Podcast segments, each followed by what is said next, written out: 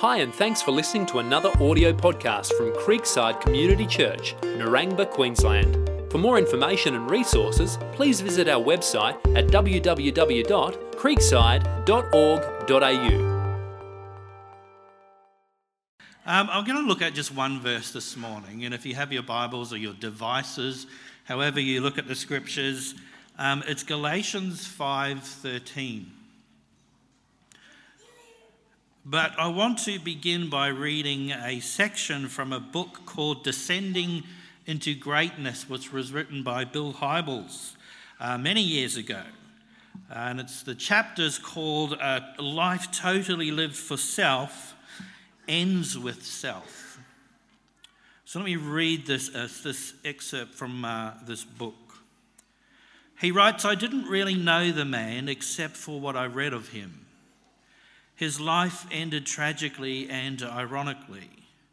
At the time of his death, only 120 pounds stretched along his six foot four inch frame. His entire body was colourless, even his lips. His hair and beard and nails were hideously long and unkept. Many of his teeth were rotting, black stumps. On his arms and thighs and clustered tightly in his groin area were needle marks. He was a junkie, skin popping more than 20 grams daily, sometimes three or four times that much. His eyes most often looked dead, but occasionally they gleamed from their deep sunken sockets with a surprising and frightening intensity. This, the man who was the envy of a generation. During his life, he had it all power, fame, money, unlimited pleasures. He owned strong things and weak people. He gave himself unreservedly to self indulgence. If ever a man had what it takes to be satisfied, to be content, the jealous public would say it had to be Howard Hughes. A life lived totally for self ends with self. Galatians 5:13 Paul writes, "For you brothers or brethren have been called to freedom or liberty. Only do not use your liberty as an opportunity for the flesh, but through love serve one another." For the law is fulfilled in one word, even in this you shall love your neighbor as yourself. You, my friends, are called to be free. What were Paul's friends freed from? It's essential to understand as Christians what we are freed from in order to comprehend how we, how we as Christians should respond to this freedom. The book of Galatians is written to a number of house churches in Galatia.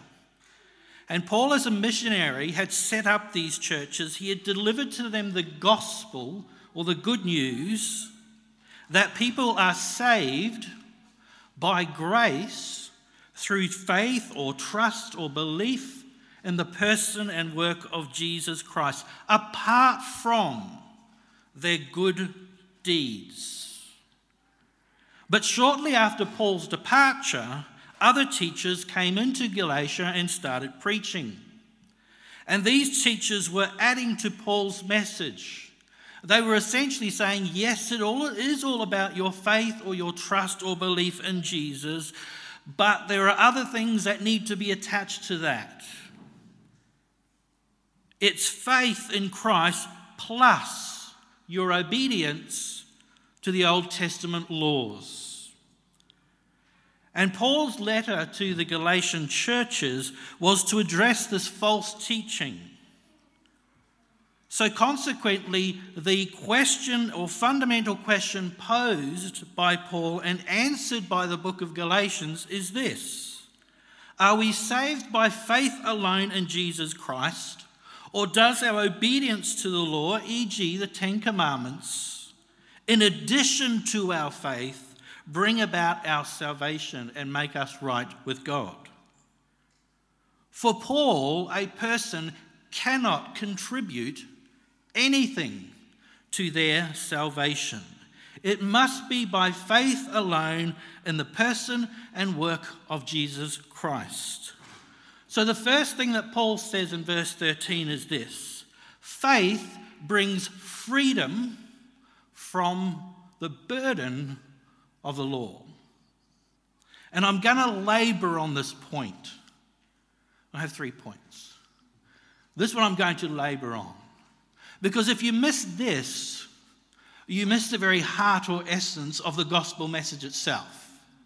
If you miss this, your Christian life will be a mess. And you will not have the peace and joy that knowing Jesus Christ brings. If you miss this one point, trusting in your good works according to God's laws cannot make you right before God. It's as simple as that. Trusting in your good works, however good you are, does not make you declared right, which is what the term justified means. It's a legal term. It means to be declared right in God's presence. And that cannot come about through good deeds. Many years ago, when I was a young 13 year old boy, I arrived home one afternoon and my mother had packed my suitcases. And she said, You're going on a camp with your cousins. I thought, This is interesting. We never go on camps. And I arrived at this camp and I realized pretty quickly that it was a camp for young Maori boys who were always in trouble.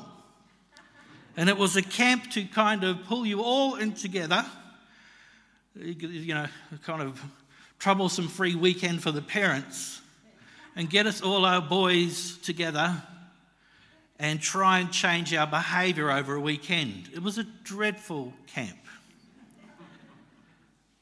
But do you know what they did? From the beginning to the end, we had to, the task was to memorize the Ten Commandments. At the end of the camp, you would get up and recite verbatim the Ten Commandments. I mean, most of us couldn't do it. Ironically, my brother, who was the worst of us, actually won the chocolate bar for reciting the Ten Commandments. And their strategy was by learning the Ten Commandments. Now, we don't come from, I didn't come from a Christian home. But the thinking was to learn the Ten Commandments, that would hopefully curb our mischievous behavior.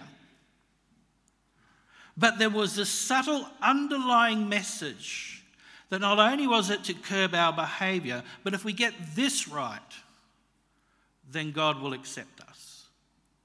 If we get this right, God will accept us. And that's not where it led me to, I can tell you that.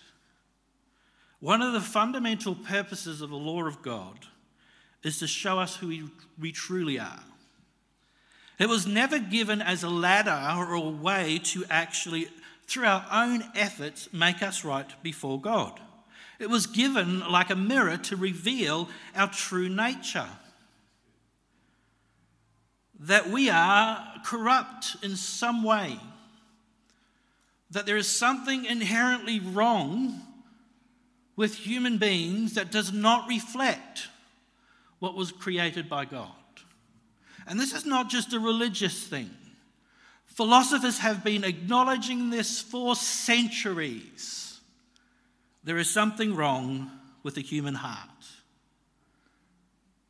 And often we rebel against God. The law is to reveal that to us via the work of the Spirit taking the law and challenging us with it. Galatians 2:16 says, knowing that a man, listen to what Paul says, is not justified by the works of the law, he goes on, for by the works of the law will no flesh be justified. It's kind of like when you go to the dentist. Everyone just got a shiver up their spine, didn't you? Except for young people. Dentist is not like it used to be. But it's kind of like you, when you go to the dentist, and the dentist puts that little mirror You know, little mirror into your mouth, which kind of detects any kind of, you know, cavities or problems. But she doesn't start drilling or banging with the mirror or pull teeth with the mirror. It can show her the decayed area or the abnormality, but it doesn't provide the solution.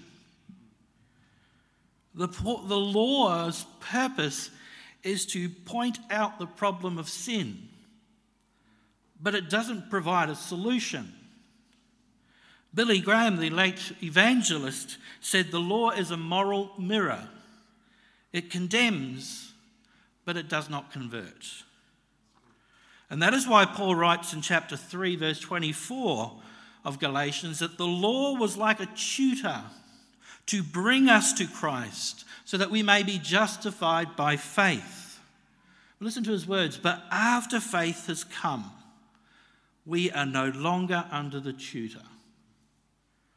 The law was designed, taking from the context, the Roman context of a tutor who would live with you if you could afford that, and would essentially raise your child until they were about 11 and then they would move on. The law, says Paul, was to teach us the great truth that only faith in Jesus Christ, only through that faith can we be justified or declared right. And it's, although its fundamental purpose is negative, not positive, the law is to actually bring us to a point of humiliation. It is to show that this is who God is a holiness we could never comprehend. It's to bring us to a point of desperation before God, pleading for His mercy apart from our works and good deeds. And yet, these false teachers in Galatia are teaching that a person is saved via their place, their faith, in addition to their good deeds. And we need to be careful we do not fall into the same trap. Any message apart from faith alone in the person and work of Jesus is called by Paul in chapter 1, verse 6, a different gospel. In fact, he goes on to call it a perversion. And he writes that those who add to my message of faith alone, by grace alone, may be accursed from God.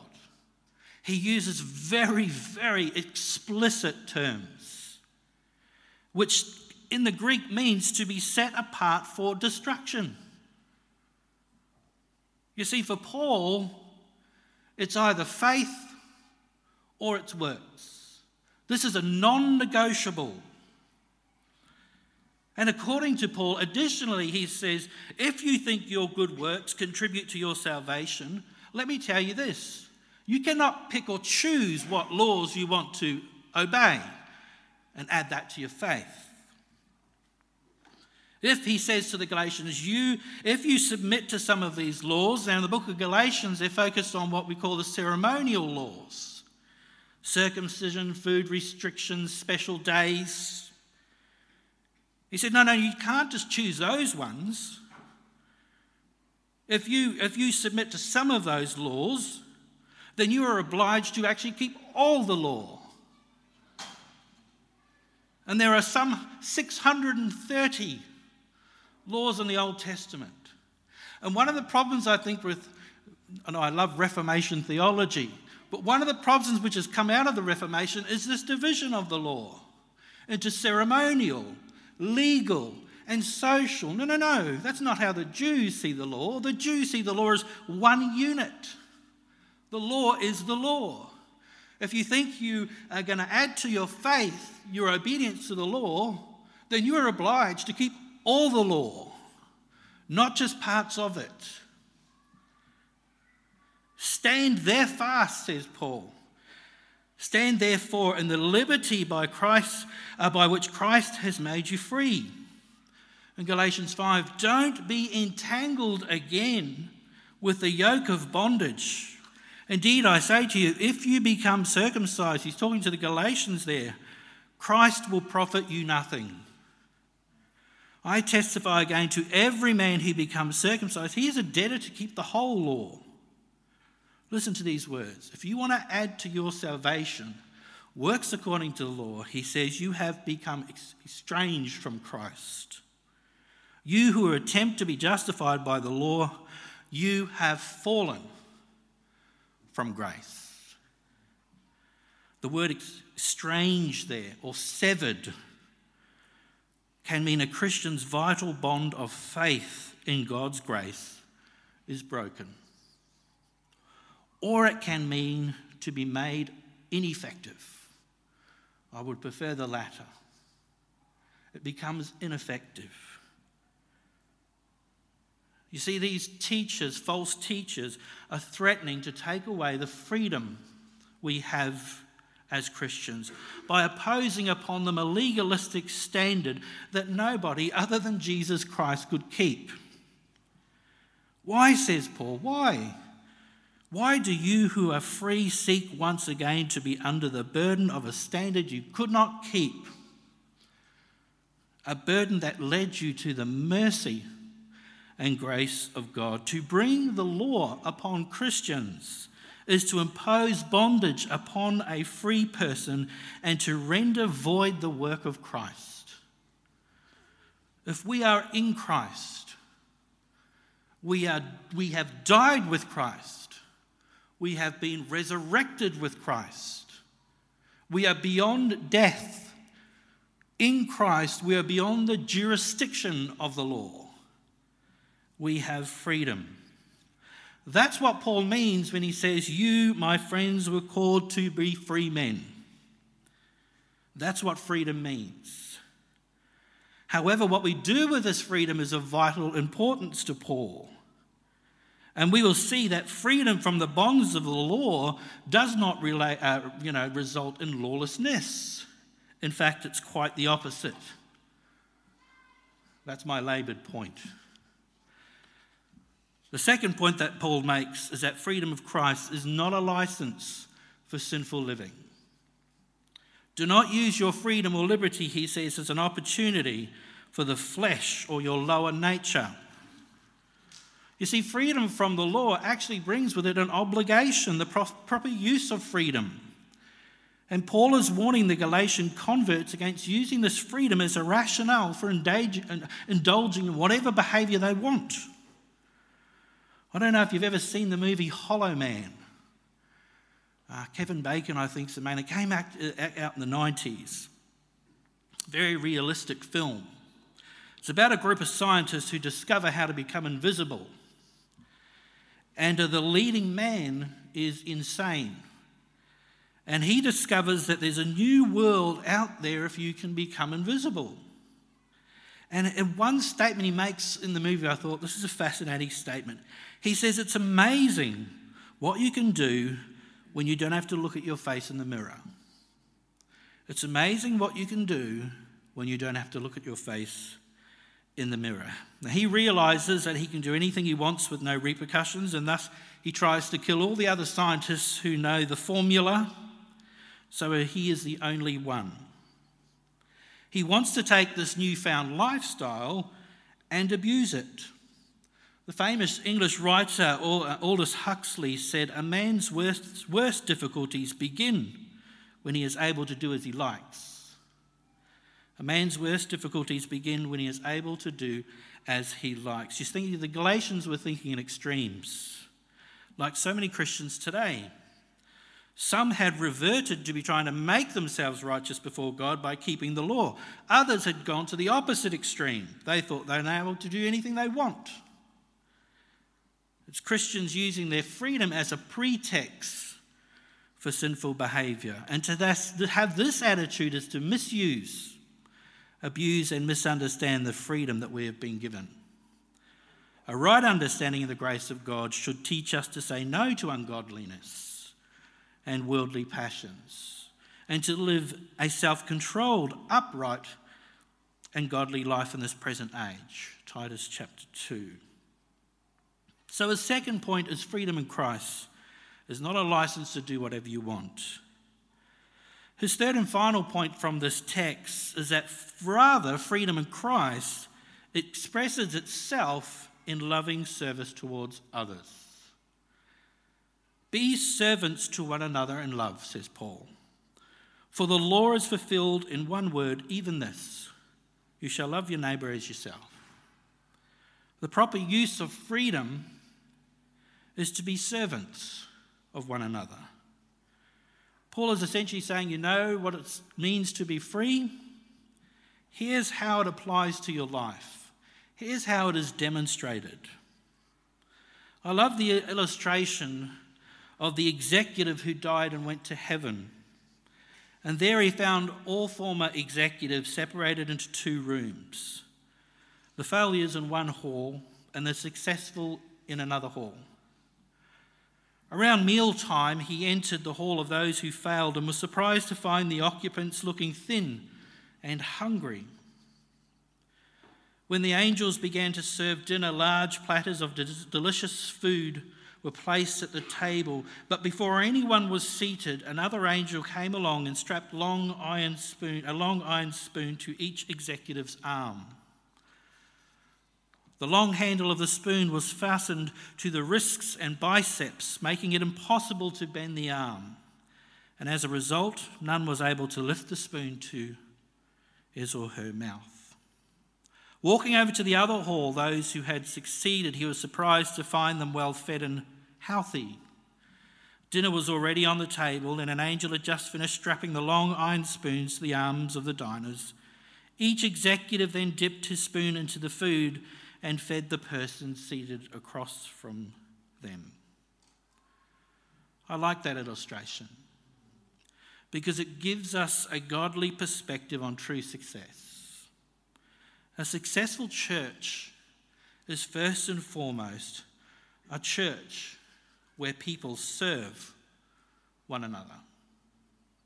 That's the measure of a healthy church. It's not about numbers and it's not about programs. Those, those things, programs, are necessary and helpful, but it's about a Christ like attitude of serving others around you. It's being other person focused. Jesus said in Matthew 20, Whoever desires to be great among you, let him be your servant. And whoever desires to be first among you, let him be your slave just as the Son of Man did not come to be served, but to serve and to give his life as a ransom for many. Christian brotherly love is the means by which we are to serve one another. Paul actually uses the word doulos here, which literally means slave. Be slaves to one another. And that's the great paradox of this passage and indeed the gospel. Christians have been freed from the bondage of the law, been freed from legalism to become a servant, a servant of Christ and serving others voluntarily. And the only compulsion, says Paul, is that of agapeo love, loving others for their benefit, not for ours. And living in Christ by faith empowers us to love others, which Paul says is actually the fulfillment of the law anyway. If you take the law as a whole unit, or you take the intention of the law or spirit of the law given by God, then it is fundamentally about this love God and love your neighbour. This is the end of the law. And this occur, occurs via the work of the Holy Spirit and a believer's life. It's not some adherence to some external code that we've been given, but rather it comes from a context of relationship with Jesus Christ and His Holy Spirit work, walking, uh, working in us. Richard John Neuhaus, who was a prominent Christian writer, said, Freedom is not the right to do as we please, but the liberty to do as we ought. Not the right to do as we please, but the liberty to do as we ought. We are freed from the bondage of a works-based mentality. We are liberated from that. Free to be servants of one another, willing to do literally anything, however costly, irksome, and undignified, in order to help out another brother or sister in Christ. That's what love means.